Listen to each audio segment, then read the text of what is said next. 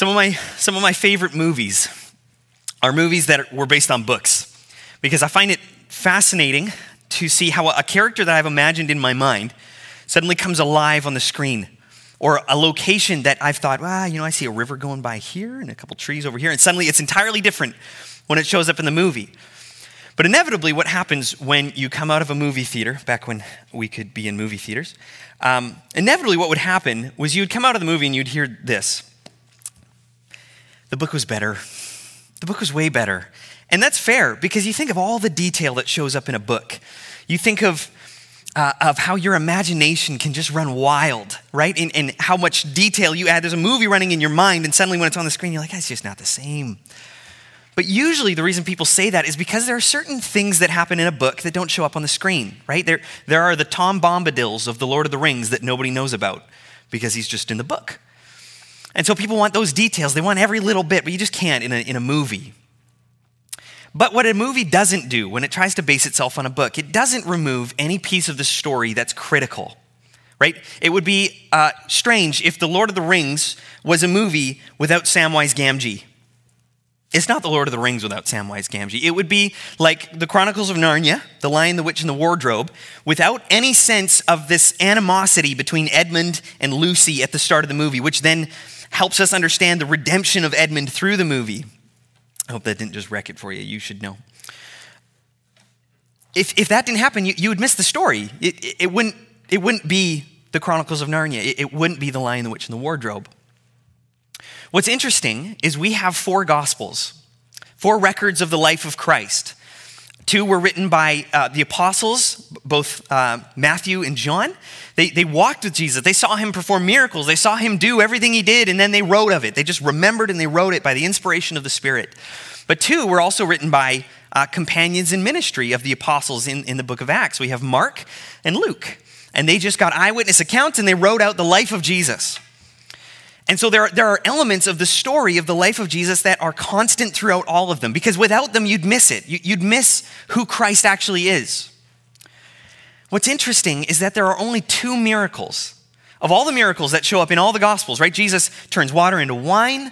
Uh, a woman reaches out who's been bleeding for 12 years, reaches out and touches his robe and is healed. What's interesting is that there are only two miracles that show up in every single one of the four Gospels. One of them is the resurrection. And you can kind of understand why that one would show up because uh, you can't understand Jesus without the resurrection. If he's not alive today, why are we here? Paul would say in 1 Corinthians 15 if, if the dead aren't raised, let's eat and drink for tomorrow we die. There is no point in being alive right now if there is no life to look forward to after this one. But the second miracle is interesting. The second miracle that shows up in all four of the gospel accounts is the feeding of the 5,000.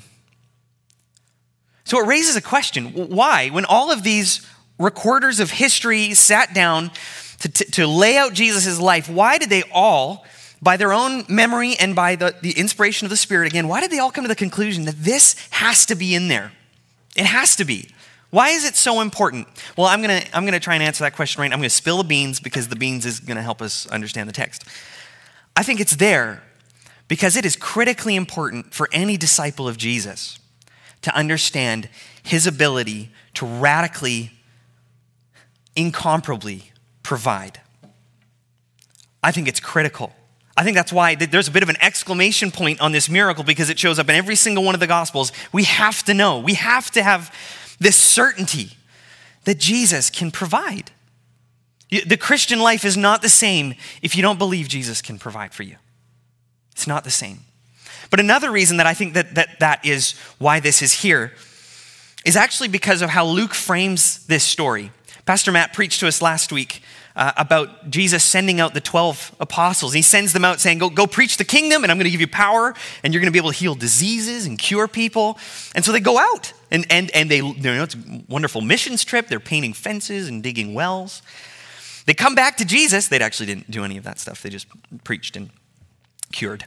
They come back to Jesus, and how this text starts in Luke 9 is by the disciples coming back to him and they just they just tell him everything that, that they did. Jesus, this is where we went, this is what we this is what we did. These are these miracles. People are now following us. It's pretty cool.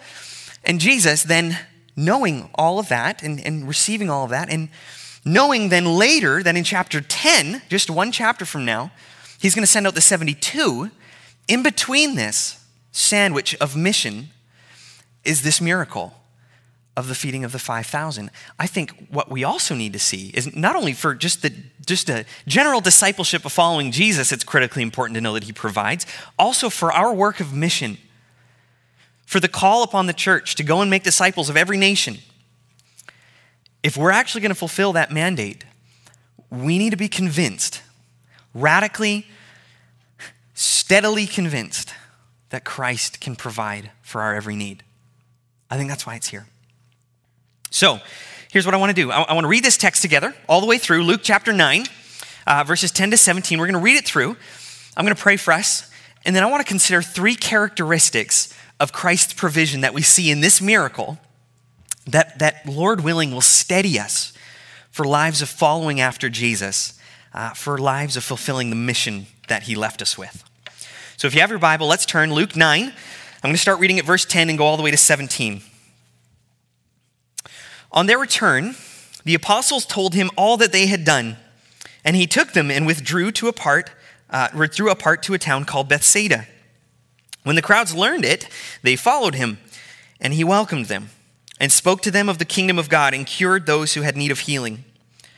Now the day began to wear away, and the twelve came and said to him, Send the crowd away to go into the surrounding villages and countryside to find lodging and get provisions, for we are here in a desolate place. But he said to them, you give them something to eat. They said, We have no more than five loaves and two fish, unless we are to go and buy food for all these people. For there were about 5,000 men.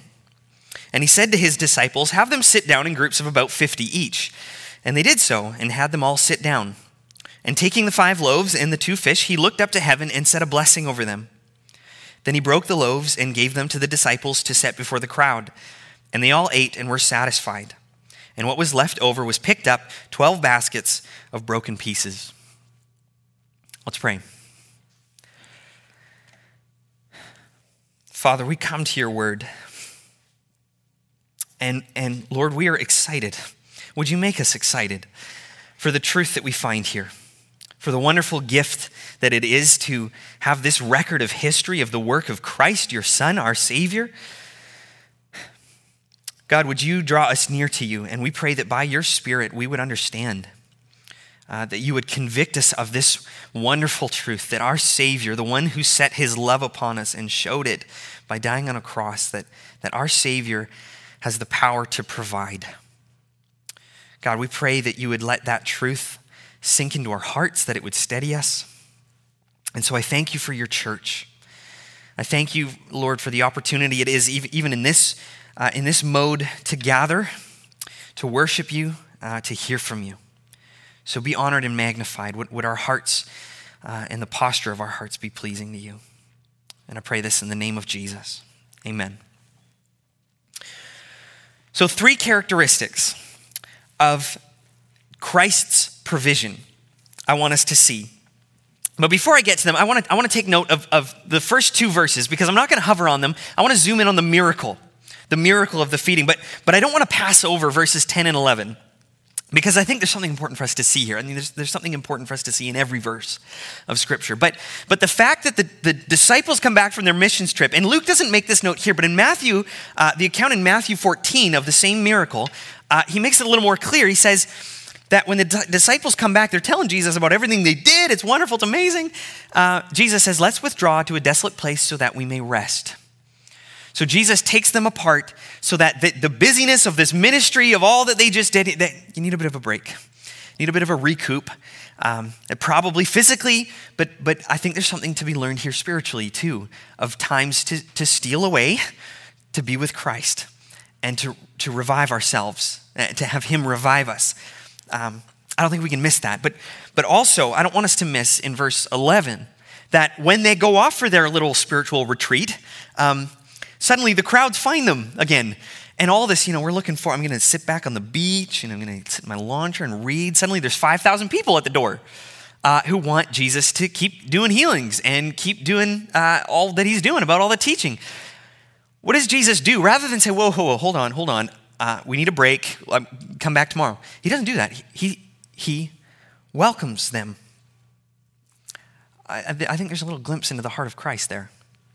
Uh, that even, even in the weariness of ministry, uh, even for his disciples, when, when people showed up in want and need, he didn't turn them away. He welcomed them. I'd love to hover there, uh, but I want to zoom in on the miracle. But, but let's not pass over that um, without giving it some thought. But let's get to the miracle. So in verse, in verse 13, sorry, verse 12, verse 12, uh, starting there, uh, what the first characteristic of Christ's provision I want us to see is this that Christ's provision is seemingly unrealistic. Verse 12. Now the day began to wear away, and the twelve came and said to him, Send the crowd away to, to go into the surrounding villages and countryside to find lodging and get provisions, for we're in a desolate place. There is nothing here. But he said to them, You give them something to eat. Jesus, do you see that crowd? That's a lot of people. What'd you just say? They said, we, We've no more than five loaves and two fish. Unless, unless we go to buy food for all these people, for there were 5,000 men. Now, uh, what Luke doesn't, doesn't clarify here, but the other gospels do, is when he says men, he's excluding the women and children. So other gospels will say 5,000 men besides women and children. So if, if we were to give allowance, say, for every man to, I mean, we're going to average here, every man to have a, a wife, and maybe one child. That's an average because some, some men will have a wife and you know, four kids or six kids or 12. Um, and maybe some men are single. So if we average it out to about a wife and a child, we're, pro- we're probably looking at about 15,000 people. The feeding the 5,000, it's not just 5,000, it's probably a massive, massive crowd. So Jesus looks at his disciples and says, um, You give them something to eat. What? We've got five loaves and, and two fish. Uh, uh, what, are, what are we supposed to do here? Jesus? Now, now, let me give you a little more context. So, when they were out in the, in the desolate wilderness, in the, in the place where they, near Bethsaida, they've gone out to retreat. Um, in that area, the surrounding villages, the biggest villages would probably have about 3,000 people. So, even if they did send everybody away, the disciples are probably thinking this is already impossible right? They'd all have to probably go to different towns because if they all showed up in one town, the 3,000 people there would say, We barely have enough for the month, and it's gone fast. But it seems impossible. So they'd all have to spread out. it's just not going to work, even if they did send them away. So, but anyway, let's send them away because this is too much for us to figure out. Then for Jesus to say, Well, you feed them. And they say, Well, we've got five loaves and two fish. Let me give you a little more context about that. When, when we think five loaves, you're probably thinking, you know, a good round loaf of sourdough bread that seemingly everybody baked when this whole thing started. Uh, you're probably thinking that. That's not at all what this loaf of bread would have looked like. It actually, uh, in John's gospel, John 6, we're told that it, they, were, they were loaves of barley bread. And barley bread was kind of the, the lowest end of the spectrum of breads. You know, it's like the whole grain stuff that you just taste like dirt. Um, it, it was, it was the, the worst kind of stuff you'd have, but it, more than that, it was small. When, when a barley loaf was made, it was probably no bigger than the size of a Twinkie. I hope you know what a Twinkie is. Think, think a little bit less than, than a hot dog bun. They weren't big. And when we, when we see these fish, the fish would actually be something more like the size of a sardine that they would put on top of their barley loaf, and they would eat it kind of like a piece of cheese on a cracker. It would to give it a little bit of flavor to, you know, cough down the dirt. So when, when the disciples say, We've got five loaves and two fish, this is, this is even more uh, dramatic than we think it is. They've got, they've got this little lunchbox, and Jesus is, is saying we need to feed everybody with all of this? Come, isn't that a little unrealistic? Right? Isn't it a little unrealistic to say, let's feed all these 15,000, around 15,000 people with five loaves and two fish? Well, the, the disciples thought so. What are we going to do? Well, Jesus is going to do something miraculous. With five loaves and two fish, he's going to feed 15,000 people. Does it not seem many times as though Christ's provision, the thought of it, is just a little unrealistic. Doesn't it? And yet, in the unrealistic circumstance, something very real happens and Christ provides.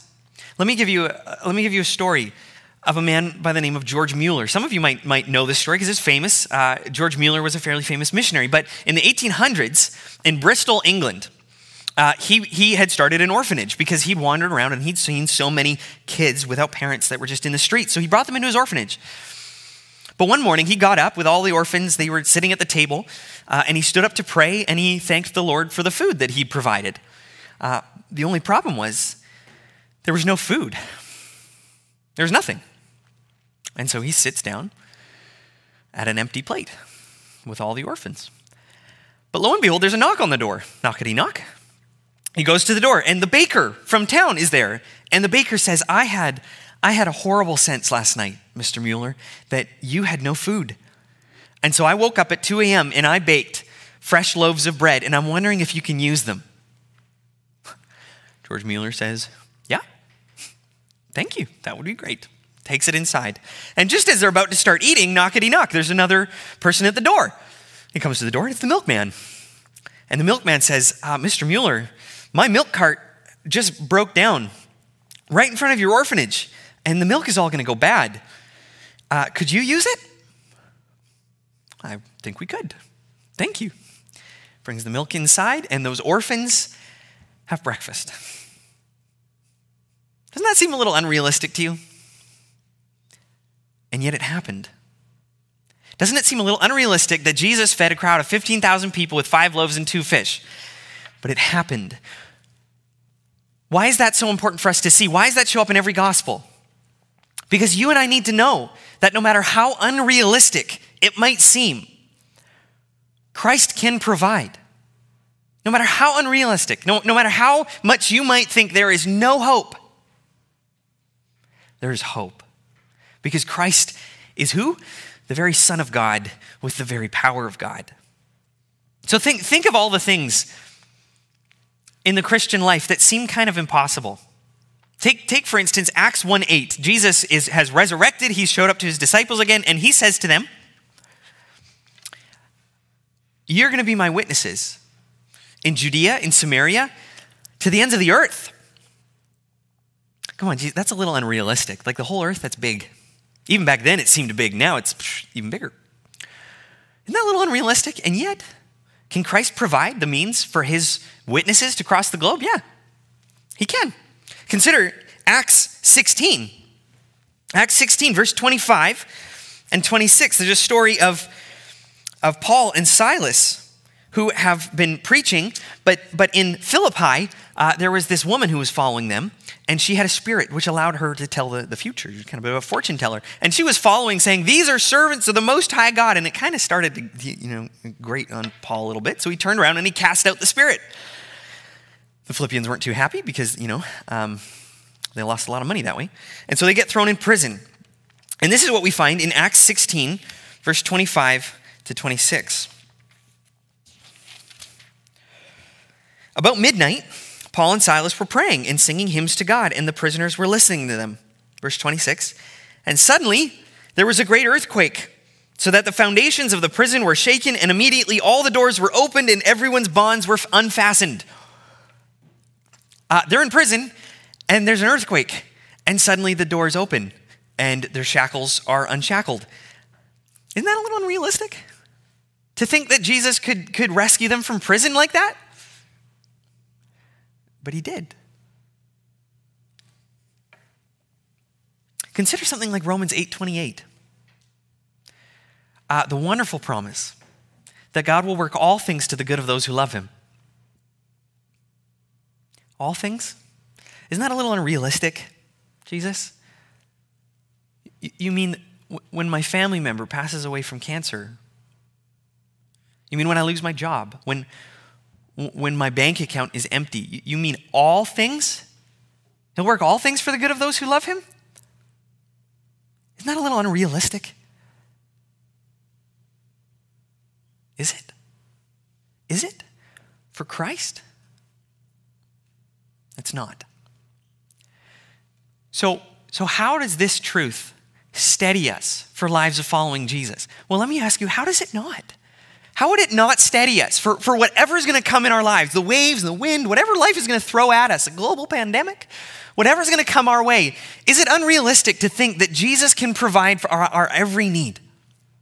Well, it's not. When we see him do such a profound, dramatic miracle, what we need to know, what, need to, what needs to steady us, is the fact that Christ can provide. He can absolutely provide, even when it seems radically unrealistic, when it seems as impossible as five loaves and two fish for 15,000 people. Christ can provide. How does that not steady us? And even for a life of mission, when, when we go out and, and we're thinking, okay, Matthew 28 19, I've got to go make disciples of every nation. This is the mandate for the church. Is it unrealistic to think that God will provide for you in that mission? Is it? If he's called you to do it. As he told the disciples to feed these people, is it impossible to think that he'll provide for you in it? This ought to steady us with, with such wonderful, firm foundation to walk on. So, first, Christ's provision is seemingly unrealistic, as unrealistic as five loaves, two fish for 15,000 people. Secondly, what I want us to see is this Christ's provision is mediated often. Let me read, uh, starting at verse 13. I'm going to read to verse 16 this time. Oh, I'm in the wrong spot. Luke 9. Starting at verse 13 to 16. But he said to them, You give them something to eat. They said, We have no more than five loaves and two fish, unless we're to go buy food for all these people for there are about 5,000 men. He said to the disciples, Have them sit down in groups of about 50 each. And they did so and had them all sit down. And taking the five loaves and the two fish, he looked up to heaven and said a blessing over them. Then he broke the loaves and gave them to the disciples to set before the crowd. So, how does this miracle actually pan out? Jesus starts by saying, Okay, you're seeing the need of these people. That's great. Um, you give them something to eat. That's crazy. And then in the end, who actually gives them something to eat? Well, we know it's we, we know that Jesus is the one who multiplies the food in some miraculous way. We don't know if he's just breaking it and, and somehow the loaf is getting longer. We don't know. Or or you know, maybe as he's just he's just hovering over the baskets and suddenly full. We don't know how it exactly happened. But after he's handed it to the disciples, it's the disciples who take it to the people. So in the end, they actually did what they were commanded to do. You feed them. Well, here, I'll, I'll, I'll get it ready for you. I'll, I'll provide the miracle, but here you go. Feed them. Christ's provision is mediated. So, what do I mean by mediated? Um, when you uh, will have a uh, heated disagreement with somebody sometimes, um, and you can't get anywhere. You know, you just can't find common ground. You can't figure it out. Sometimes you'll call in a mediator, somebody who's going to stand in between the two parties and is going to kind of work things out and hear from one side and hear from another side and kind of translate things over just to keep things cool. Or when you're driving uh, and there's what's called a median in the middle of the road. Some of you didn't know that's what it's called. That's what it's called. You're driving one way and cars are driving the other way. There's this kind of plot of grass or this kind of ditch. It's a median. It, it's between the two roads. It's something in between. In the New Testament, we're told that Christ is the mediator between God and man. He stands uh, on our behalf before the Father. Our prayers go through Christ as He brings them to, to the Father in heaven. And our relationship with Him is mediated through Him, it goes through Christ. He stands in the middle. So when I say that Christ's provision is mediated, I mean, uh, when I say mediated often, I mean that often God uses somebody in the middle. He uses people. Because here, how does, the, how does the provision get out to this crowd? It's through the disciples. Jesus did the miracle. Jesus is doing all the work in the background, but the disciples are handing it out. 2 Corinthians chapter 8, I think, I think expresses this really well. 2 Corinthians chapter 8, uh, verses 1 to 6. Sorry, 1 to 3 say this. Uh, because uh, there, there has been a, um, a gift that's coming to the Jerusalem church because they're in need. And so Paul has kind of put out this call, and churches are responding to, uh, by, by being generous and giving. And this is what happens in 2 Corinthians 8. He says, We want you to know, brothers, about the grace of God that has been given among the churches of Macedonia. For in a severe test of affliction, their abundance of joy and their extreme poverty have overflowed in a wealth of generosity on their part. For they gave according to their means, as I can testify, and beyond their means of their own accord. So he starts by saying, I want you to know about the grace of God that has arrived, that has shown up. And it's shown up in the fact that this church in Macedonia has given to the church in Jerusalem. So, so who, who, who is the miracle worker? Whose grace is on display? It's God. But who gave the money? Was the church in Macedonia. Some of you uh, on Instagram or Facebook will probably have seen that about two weeks ago, um, the, the legendary apologist Ravi Zacharias passed away. He was a champion for the faith uh, and an excellent preacher of the gospel across the globe. But as I was scrolling through all the people saying, wow, this was, you know, uh, what a wonderful impact Ravi had on my life, and there's kind of sending tributes, I, I, I stumbled upon a video that told the story of Ravi's beginnings in this ministry of being a, an evangelist. And he, uh, after working at seminary as a professor, he was sensing this call to be an evangelist and, and to go across the globe and preach the gospel. And he came to his wife, Margie, and said, in order to, to get this started, he wanted to start Ravi Zacharias International Ministries. In order to start this, we're going to need about $50,000. And Margie said, well, that's a lot of money. And he said, well, I don't, yeah, I don't know where, where we're going to get that kind of money. Shortly after, he was invited to speak at a week long retreat, kind of camp. And, and all sorts of people came and, and listened to him speak about five times through the week. And after his last message, he, he said to them, You know, I would ask you to pray for us. We're, we're trying to make some significant decisions together as a couple, and, and we, would, we would cherish your prayers. And that's all he said. He went off, and, you know, and said, said their goodbyes, went back to his room, packed up his bag, and as, he, as he's about to leave, this gentleman by the name of D.D. Davis comes up to him and says, Ravi, I went back to my room and I got on my knees and I prayed for you. And I feel like God is calling me to give you a check for $50,000. And Ravi said, uh, well, I don't, I, am not, you don't even know me. How, how, about, let's hold on for a second. Um, how about I'll come visit you at some point and tell you all about my ministry. And, and once you know what this money's going to go to, maybe you can give that to me. Um, and, and D.D. said, No, no, you're a busy man. I'll come to you.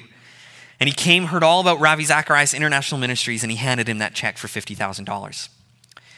Without D.D. Davis, Ravi Zacharias would not have had the impact on this globe that he did. Who provided that money? Well, Dee but we know. A man doesn't go on his knees in his room and suddenly just have some, you know, coincidence of thinking, eh, I should give him $50,000. God provided that money. Through D.D. Davis, God provided the money for Ravi Zacharias to start this ministry, and through Ravi Zacharias to have his gospel sound forth across the globe, and, and thousands of people to receive Christ as their Savior. How did that come? Through people. Through people. So, the fact that Jesus provides through people, that his provision is mediated often. And I say often because he doesn't always have to do it through people. Think of Exodus 16. Manna shows up like this, this wafer like substance on the ground in the morning for them to eat. It's not like Moses went out there and you know tossed it around and said, Woo, this is cool in the morning. It just showed up. Jesus just did that. God just provided. But often he works through people. So think of, of something like Hebrews 13, 16, where, where we're called to not neglect sharing with one another, for such sacrifices are pleasing to God. Who's the one providing? When, when we give to somebody who's in need, we know that, that in the end, God's actually the one providing. He's doing it through me, but God's the one providing. Think of something like Romans 10, the, the, the call to spread the gospel across the globe, the, this provision of salvation in Jesus Christ. How does it get, how does it get provided? Well, Romans 10, there's this, there's this passage where Paul is saying, well, how are they going to call upon whom they've never heard? And how will they hear unless somebody preaches? And how will they preach unless they're sent? because faith comes through hearing and hearing through the word of Christ. So, how does God provide? How does Christ provide salvation, the, the news of salvation across the globe? It's through people, it's through you. Who's doing the providing? Well, God, but how is He doing it? It's through you. Think, think of something like, like 2 Corinthians 1, a wonderful start to the epistle where uh, Paul starts with a roar of praise, saying, Blessed be the God of all mercies, uh, the Father, the Father of mercies, and the God of all comfort, who has comforted us so that we might comfort others with the comfort with which we've received from God. He says, Praise God, who's the God of all comfort, who comforts us so that we can comfort others with the comfort we got from Him. So, how does this steady us for a life of ministry, for a life of following Jesus? It gives your work profound worth. Just think, think about it. If you, if you giving money to somebody in desperate need is actually God providing through you, if you're preaching the gospel to somebody who has never heard of Jesus and they receive Christ, it's actually, if it's actually God making his appeal through you, if you comforting a brother or sister in the faith when they're in, when they're in the worst of their life is actually God comforting through you, who gets the glory? God. Your, your work as a, as a follower of Jesus, as an ambassador of Christ on this world, is, is profoundly meaningful because God is providing through you. He gets the glory and you get the privilege. So we go out with a wonderful joy to think that all that I get to do, I get to do to the glory of God, and He's the one recognized for it. Christ's provision is mediated often. Last point Christ's provision is satisfying. It's satisfying. Look, look with me at verse 17, the last of this passage.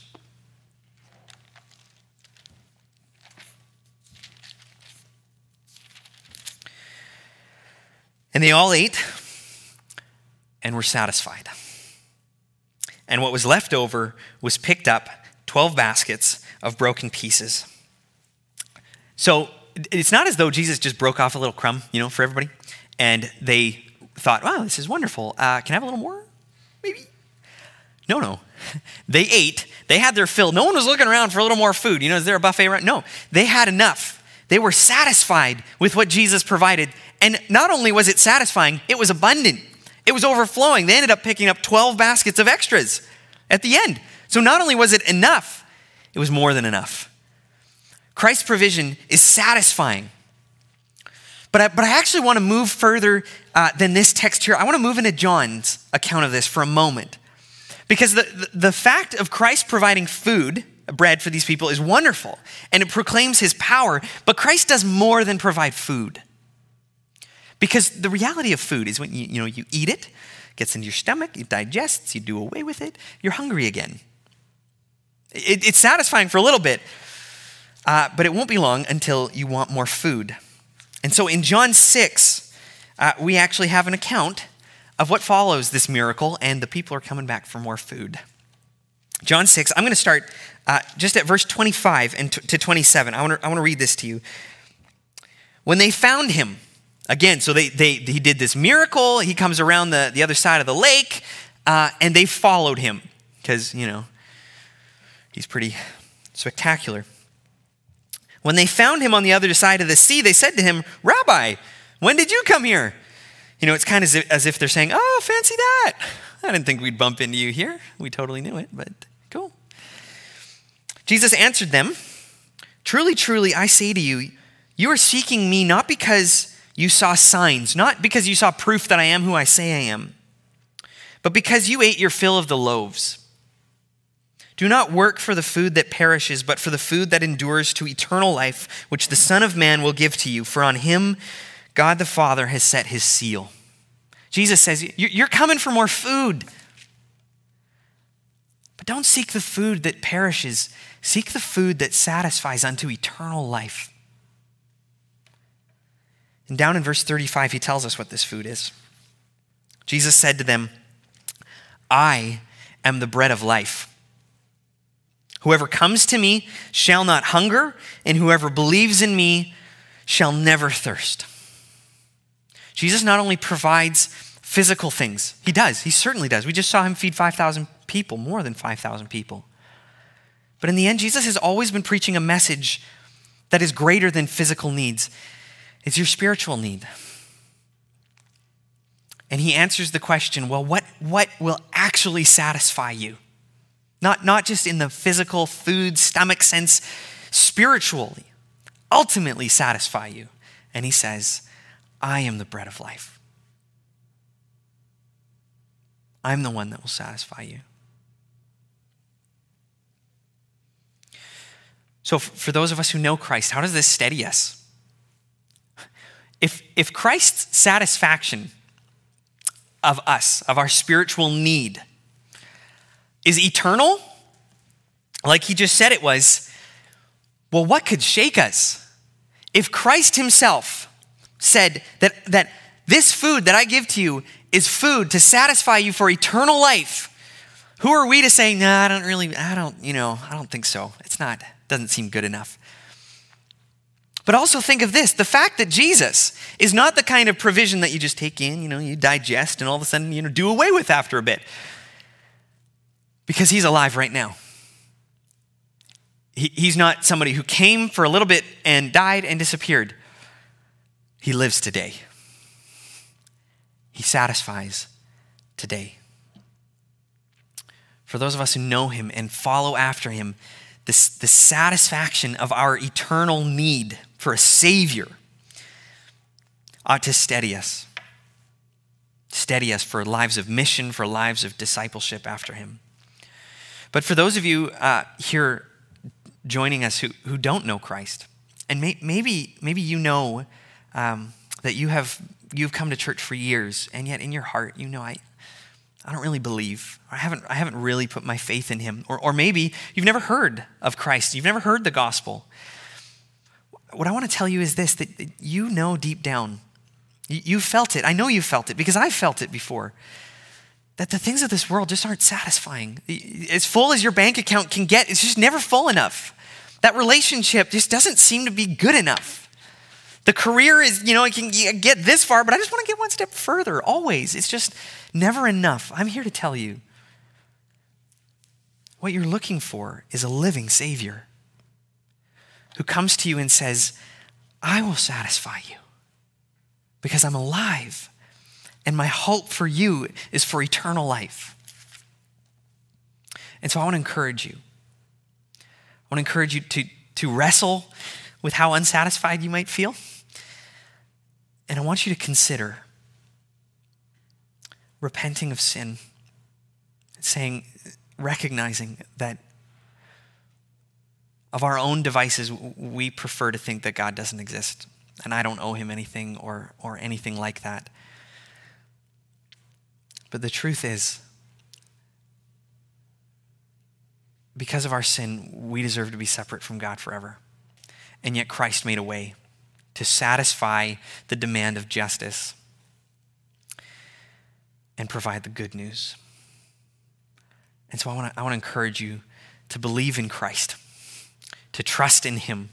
Repent of your sin, cling to Him as the only Savior who's alive right now, ready to wrap His arms around you.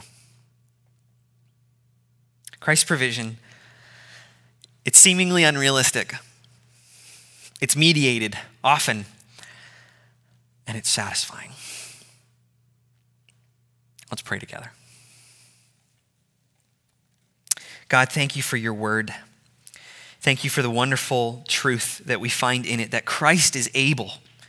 Christ is able to provide for our every need. There is no worry that we could have that you could not you could not meet with your provision. And we thank you, Lord, for the message of Christ that, that the fact that he loves us with such a love that, that we need not worry to think that we are we're, we're worthless in his eyes, but, but he has said that he feeds birds, he feeds the birds of the air, and yet we're of more worth than birds.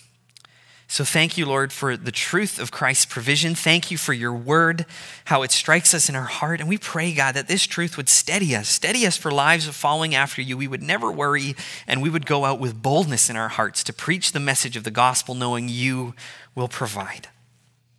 So, God, thank you for the time we've had in your word. Uh, we pray that you would be honored in our hearts. And we pray this in the name of Jesus. Amen. We're going to respond to